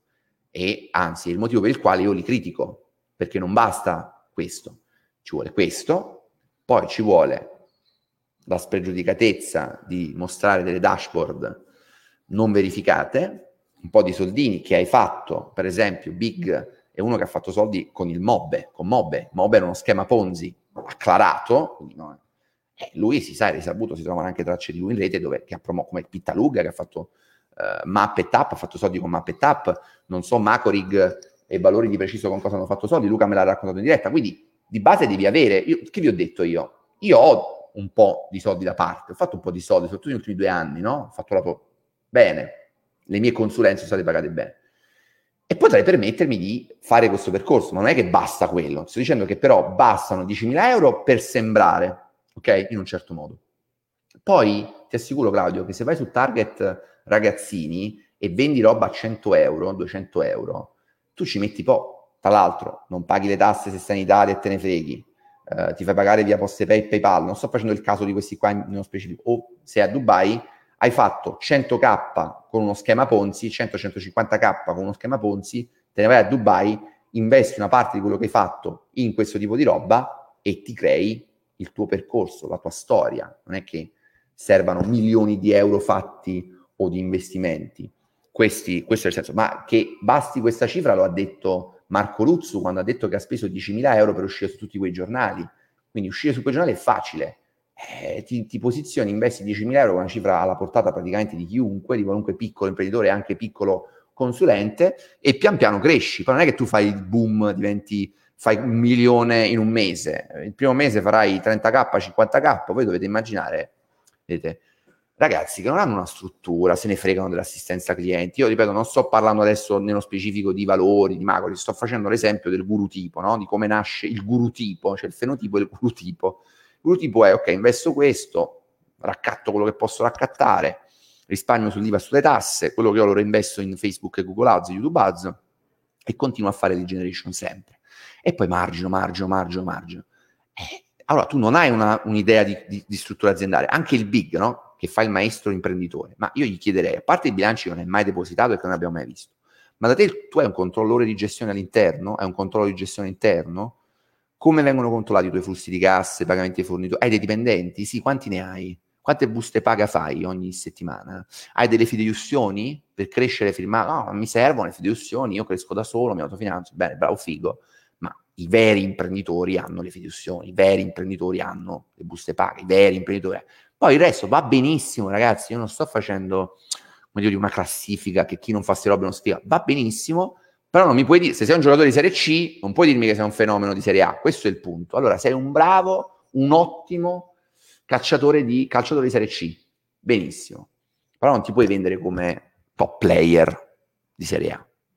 Perché evidentemente ti manca ancora quel percorso. Quindi al Big io avrei chiesto, mi, mi dai un po' di dati della tua azienda, come è strutturata, l'organigramma, come è gerarchizzata, eh, hai una struttura amministrativa, contabile, di, di, di, assistenza clienti, come la paghi, è roba tutta gente a cottimo, a partita IVA, perché anche questo fa parte del mindset dell'imprenditore. Hai degli asset tuoi proprietari, hai dei brevetti sviluppati, hai dei, dei, degli immobili, cioè mh, di proprietà tua, dell'azienda, cioè, scusate, mi prude il naso, perdone. Quindi anche di queste robe mi pare, cioè, se vuoi insegnare l'imprenditoria, vuoi spiegare e non vuoi far vedere che sei semplicemente uno che è molto bravo a mh, eh, apprendere e divulgare delle, delle, delle, delle informazioni. Questo anche, anche Montemagno è maestro, forse ancora più bravo di Big Luca in questo. In parte mh, decisamente minore lo è Pistono, che è un po' più banalotto e retorico, però anche Pistono ha no, le sue strategie retorico-dialettiche per sembrare più esperto, competente, vissuto di quello che è. Vi assicuro che mh, sembrare, ecco questo è un altro tema importante, vedi, sembrare competenti in un tema soprattutto nuovo o comunque abbastanza specifico e vago al contempo come il digital marketing, se sei intelligente, una buona capacità dialettica, mnemonica e uh, riepilogativa, no? una buona capacità di sintesi, non è assolutamente difficile, soprattutto agli occhi di chi ne capisce poco o nulla. Io potrei sembrarvi esperto di praticamente qualsiasi cosa, perché so come farlo, cioè sono bravo, ecco in questo condivido in parte la dote di questi personaggi, cioè sono bravo a parlare, a rielaborare, a farmi capire, a divulgare, è il mio lavoro, faccio giornalista, comunicatore.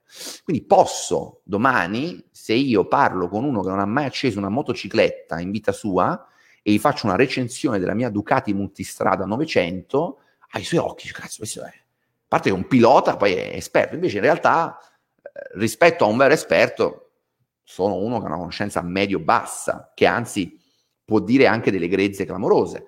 Quindi attenzione perché sembrare ricchi, eh, sembrare esperti è ancora più facile che sembrare ricchi, costa molto meno, non c'è neanche bisogno delle macchine, dei jet, degli hotel, delle figone. Basta che hai un po' più di neuroni attivi della media, una buona capacità dialettica e mnemonica, sai leggere, rielaborare e divulgare dei concetti anche utilizzando determinate parole con una certa ritmica e una certa mimica, e sembri esperto di quasi qualunque cosa in poco tempo perché Ragazzi, la media, poi vi faccio sempre il paragone mh, di quando vado, faccio i tornei, facevo i tornei da giovane oramai nei villaggi estivi, no? I miei erano grandi frequentatori di villaggi estivi, anche io non lo, non lo, non lo nego, lo, li amo perché posso fare tante attività sportive, a me piace. La media era una media medio-bassa e quindi io che me la cavo più o meno in tutti gli sport perché sono uno sportivo, sono portato, tranne il basket dove sono una roba indecente, patetica, avendo io avendo praticato tennis, mh, ping pong, calcio, calcetto, sci, equitazione, eh, quando c'erano poi dei tornei, eh, so, di beach volley, ecco, beach volley, ho fatto anche beach volley, beach volley, ping pong, io arrivavo sempre o primo o secondo, primo o secondo, primo, ma non perché fossi un professionista o fossi chissà quanto bravo in tutti questi sport, ero semplicemente un po' più bravo della media, perché ero portato per quegli sport e li coltivavo un minimo. E quindi rispetto a chi eh, aveva preso la racchetta ping pong in mano tre anni prima per due minuti, è chiaro che era un fenomeno. Ma se giocavo contro Pontemagno probabilmente non vedevo una palla. Quindi anche lì eh, sembra, e sembravo chi mi vede da fuori, dice, cazzo, io mi ricordo, capitò dieci anni fa, ricordo ancora, è un episodio carino, ehm, torneo di ping pong, di ping pong tennis padella, ehm, beach volley, ehm, calcio ci sta, tennis, insomma, tutti i tornei io arrivai primo al torneo di beach volley, che poi è un gioco di squadra, primo al torneo di ping pong, terzo al torneo di biliardino dove ero una pippa, ma ero capitato uno bravo, eh, secondo al torneo di tennis, dove ero stato sconfitto da un maestro di tennis, eh, 6-0, 6-0, 6-0, e primo al torneo di calcetto in squadra. E chi mi dice, cazzo, ma sto Midi, mi chiamavano sempre Germano il primo e Germano Midi, Germano Midi. Ovviamente negli sport di squadra venivo chiamato insieme agli altri, in cui individuali da solo. Ma non perché io fossi un fenomeno in tutti questi sport, perché ero leggermente superiore alla media e poi perché ero molto competitivo e quindi mi impegnavo per vincere. Era un villaggio turistico in vacanza, la gente non è che si doveva spaccare una coscia per vincere la gara di nuoto o rompere un braccio per vincere la gara di beach volley, invece io sì. quindi questo faceva la differenza.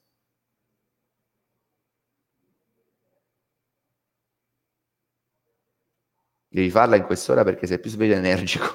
Beh, Riccardo, sicuramente quando faccio le live alle 11 dopo 10 ore di lavoro e i due bimbi piccoli, tra l'altro le live che io faccio alle 21.30 sono sempre a rischio perché se i miei due piccolini decidono di andare a dormire al loro orario, che di solito devo dire sono abbastanza precisi, 9, 9 un quarto addormentano, ok. Se tutti e due decidono di andare a dormire, la mia compagna da sola, dopo averli gestiti per una giornata, giustamente vorrebbe anche un aiuto e quindi diventa difficile per me. Dice Antonella, a me Montemagno è simpatico tanto, ma mica ho capito che lavoro fa. Anch'io non ho capito che lavoro fa.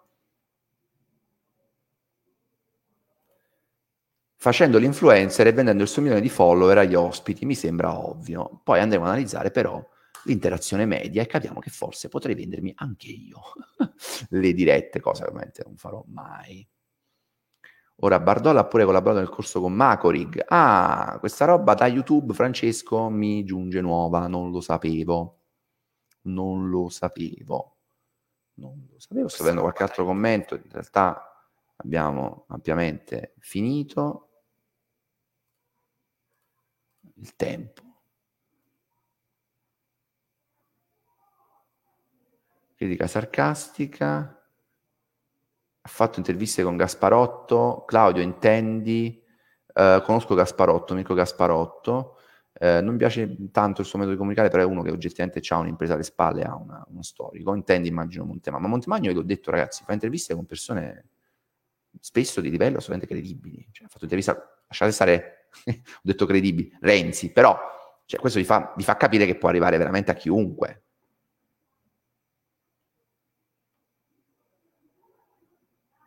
Gli eventi dal vivo sono lacrime e sangue, esatto. Quando tu dici, ah, abbiamo fatto un evento dal vivo a Londra, abbiamo fatto 200.000 euro. Eh, bravo, hai fatto 200.000 euro, ma in tasca a te, tolte le spese di promozione, spese di location, imprevisti vari, il service, il, um, l, l, l, gli ospiti, tutto quello quanto ti è rimasto. Ragazzi, cioè, fare soldi con gli eventi è difficilissimo. Dici quanto dobbiamo investire, intendi, in quel corso, Lucio? Eh, Enrico, mi vedi sia qui, sia su YouTube, sia su Twitch contemporaneamente e ognuno di voi, questa è la figata, mi d'ora in poi farò le, le dirette sempre contemporanee, può interagire dove più è comodo, ok? Dove più vi fa piacere, tanto io li vedo tutti qua sintetizzati. Questo StreamYard è una bomba.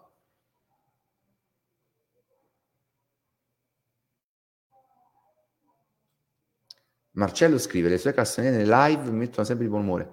Non so a quale dei personaggi citati di... Eh. Però accostare, Bondemanio, però accostare Montemagno a Big è da brividi. Montemagno è rincontrastato dei contenuti gratis sulla cultura Big invece... Titti, infatti, ringrazio anche te questo commento che in realtà non ha capito, io non ci sto accostando. Attenzione ragazzi perché è difficile farsi capire, ci sono vari gradi di interpretazione, substrati, sfumature, no? Che portate sempre eh, leggere tanto. Io non li ho banalmente, ho detto Big Luca e eh, Mac, Mac, eh, Montemagno sono uguali hanno dei settori convergenti di business, questo è innegabile, fanno tutte e due consulenza, le aziende si pongono tutte e due come esperti di consulenza aziendale, business, comunicazione e via dicendo. Sul big concordo in parte con te e gliel'ho detto, l'ho detto, cioè lui che per chi ha fatto, per quali grandi gruppi aziendali ha fatto, con, con, a parte vendere a 1000 euro a ragazzini, imprenditori, a liberi professionisti, che va benissimo, va benissimo, ma lui quale gra- come salto di qualità, quando e come lo ha fatto il BIC. Montemagno però anche, non so a quali grandi aziende abbia fatto consulenza, quali multinazionali Montemagno abbia fatto consulenza e portato dei risultati. Tu lo sai? Io non lo so. Lui poi fa dei contenuti gratuiti, sì, ma quei contenuti gratuiti sono lead generation che servono per posizionarlo come esperto. Ma alla fine è, con quei contenuti lui non diventa esperto di niente. Perché io potrei fare lo stesso, giorno per giorno, lo potrei fare meno bene, meglio, uguale, questo non conta, ma il fatto che io parli di imprenditoria, ragazzi, questo è il fatto che io parli di imprenditoria e di comunicazione, il fatto che io parli bene di questi temi, cioè mi renda capibile alla maggioranza delle persone che mi seguono, non mi fa non mi rende un esperto di aziende, di imprenditoria e di business online. Per nulla. Io potrei essere un cultore, un conoscitore di questi temi, nonché ottimo divulgatore, come in piccolo, in maniera più imperfetta e grezza, eh, il buon Pistono, che è un esperto a suo modo per chi non conosce veramente il settore, di startup, ma non è uno startupper di successo, Pistono. Quindi una cosa è raccontare, cioè io non vorrei... Qui l'altra volta parlavo degli Angela, no? I grandi divulgatori della i più grandi divulgatori probabilmente della storia italiana, solamente della TV pubblica. Alberto Angela è, è stato, e poi prima di lui Piero, il papà, sono stati due grandi divulgatori, poi come al solito ci sarà chi dice ah, a me non piacciono, vabbè ragazzi, cazzi, dico, però oggettivamente da un punto di vista televisivo professionale sono state due icone, sono state e sono tuttora due icone clamorose del giornalismo divulgativo, documentaristico, no? Però non è che Alberto Angela vi faceva il corso per diventare scultori, pittori, eh, oncologi, eh, che ne so, eh, architetti, eh, archeologi. No, era uno che conosceva quei temi, probabilmente li aveva anche studiati accademicamente, ma non era un architetto lui, non era un archeologo lui, non era uno scultore, un pittore, un artista, era un bravissimo divulgatore e veniva pagato per fare divulgazione e si posizionava e si posiziona come divulgazione. Se un domani Alberto Angela si mettesse a fare il corso in archeologia, io anche ad Alberto Angela, una persona che ha un curriculum di tutto rispetto professionale e umano, gli direi, amico mio, ma dove sono le tue competenze per diventare per, come archeologo? Cosa hai fatto come archeologo? Eh, perché qui oggi, con, anche con eh, la disintermediazione che c'è stata attraverso i social, dove appunto chiunque può costruirsi una propria credibilità, anche far locca una propria community, abbiamo sdoganato la necessità di eh, portare eh, diciamo, delle prove su quello che si dice di sapere, perché chiunque può sembrare esperto di qualsiasi cosa. Basta accendere una telecamera e parlare. Allora, il fatto che eh, Montemagno per anni abbia parlato di imprese, start-up, innovazione, eh, Steve Jobs, incredibile, Geox, i buchi, ma roba assurda, pazzi furiosi, piru piru, cioè non è che allora tieni 5.000 euro così mi fai decollare la mia azienda, la fai diventare nuova Apple. No ragazzi, non funziona così. Non è un piru piru, non bastano due piru piru e tre pazzi furiosi, no? sei bravo a fare divulgazione. Quindi semmai vendimi un corso per fare divulgazione ma non puoi neanche vendere un corso per monetizzare a quanto pare, perché a meno che non dico sì, vendi un corso per monetizzare, dimostro che ho fatto 5.000, 500.000 euro spendendone 250, mi sono portato a casa 250.000 euro lordi, che al netto delle tasse imposte sono tipo 180, che ne so. Allora ho fatto questi, ma non dico che devi andare nel, così nel dettaglio, non che ci fare per forza i 730, però capitemi, cioè non basta essere bravo a parlare delle cose, perché io potrei sembrarvi, potrei vendervi anche io la consulenza su una marea di cose di cui potrei sembrare esperto con uno sforzo minimo.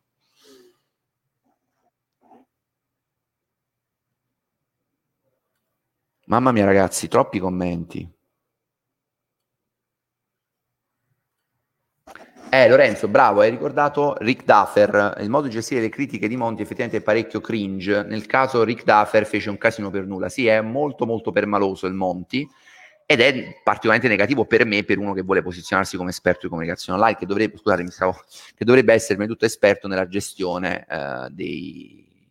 Un viaggio Fuflix a Dubai, Riccardo, ma lo sai che io veramente lo voglio fare, cioè sarebbe un documentario fighissimo.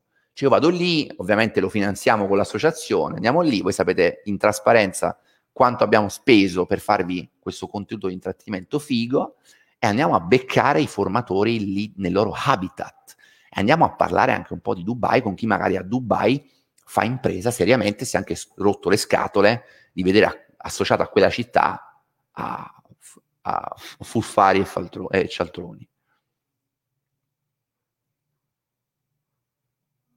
Alberto scrive: Ho chiesto tre volte al Monti come mai non ci sono ancora investitori professionali sulla campagna LifeGate. Altro caso che stai anticipando e non mi ha risposto. Ho scritto a LifeGate e non mi hanno risposto. Sarebbe da fare una live di Fuflix anche su queste raccolte. Io in realtà, se andate a cercare Userbot su uh, YouTube, vediamo se siamo ancora in prima. Uh, Userbot crowdfunding. Uh, sì, se cercate Userbot crowdfunding, scritto così, ve lo faccio vedere io mi sono occupato delle raccolte fuffa eh, di crowdfunding clamorosamente fuffa. Vi faccio vedere questo esempio. L'articolo fece molto discutere la cosiddetta comunità startuppara. Mi sono fatto qualche nemico anche lì. Lo faccio vedere, eccola qua. Allora, dovete scrivere così, Userable Crowdfunding su Google, in prima pagina trovate la mia inchiesta in due puntate sulla campagna crowdfunding di Userbot. Ne ho fatte anche altre sul settore startup. Ne farò sicuramente altre. LifeGate è una seria candidata perché avevo notato anche io alcune, eh, alcune stranezze.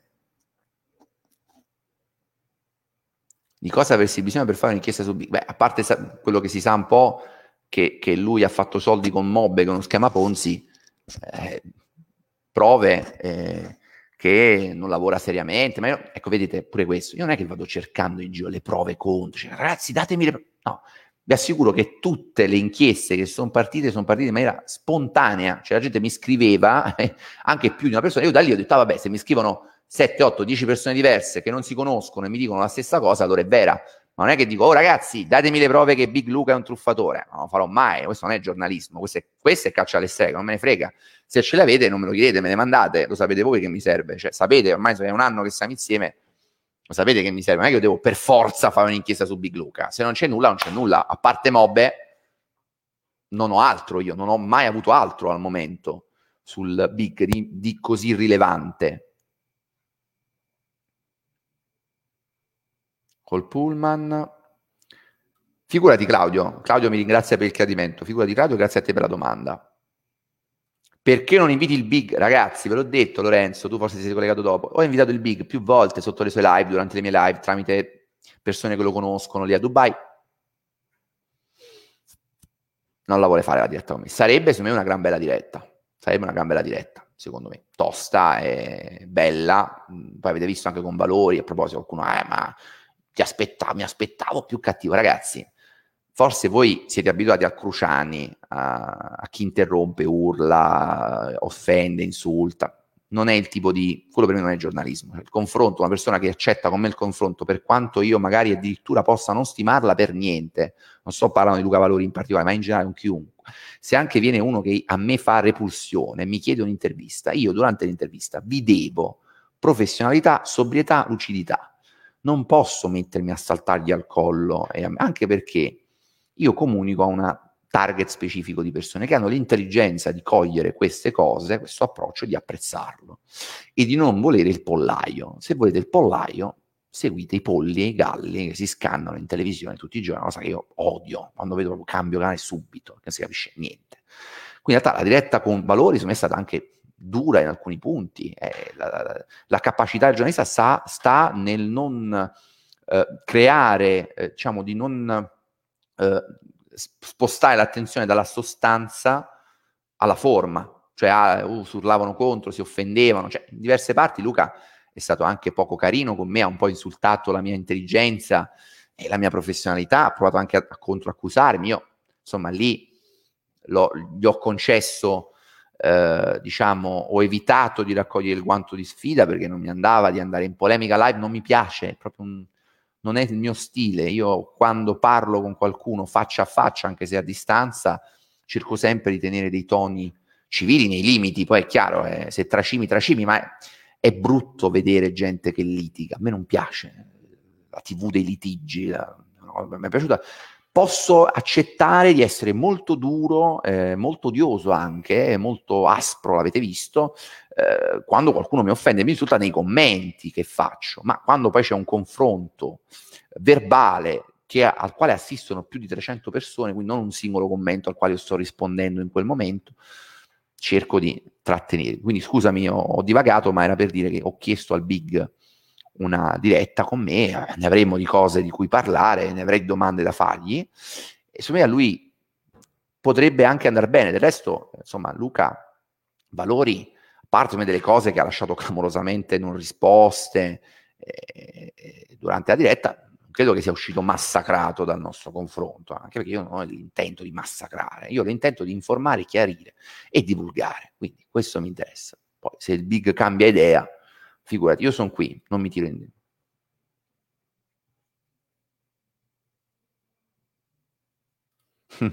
un avvocato pronto a querelare, ne sai qualcosa Germano, un'assistenza grandi scadente, sì, una location wow, autoorologi, nessuna dashboard leale, sì, Fuffaguru, il Fuffaguro tipo, sì, è questo. Scusa Germano, perché deve dare queste informazioni? I imprenditori italiani lo fanno spentare? Non, non, ho capito, perdonami Salvatore, siamo andati oltre, tanto si sono fatte le tre, un'ora, un'ora, sono due ore ragazzi, siamo in diretta, madonna, sono fatte le tre, dovrò recuperare.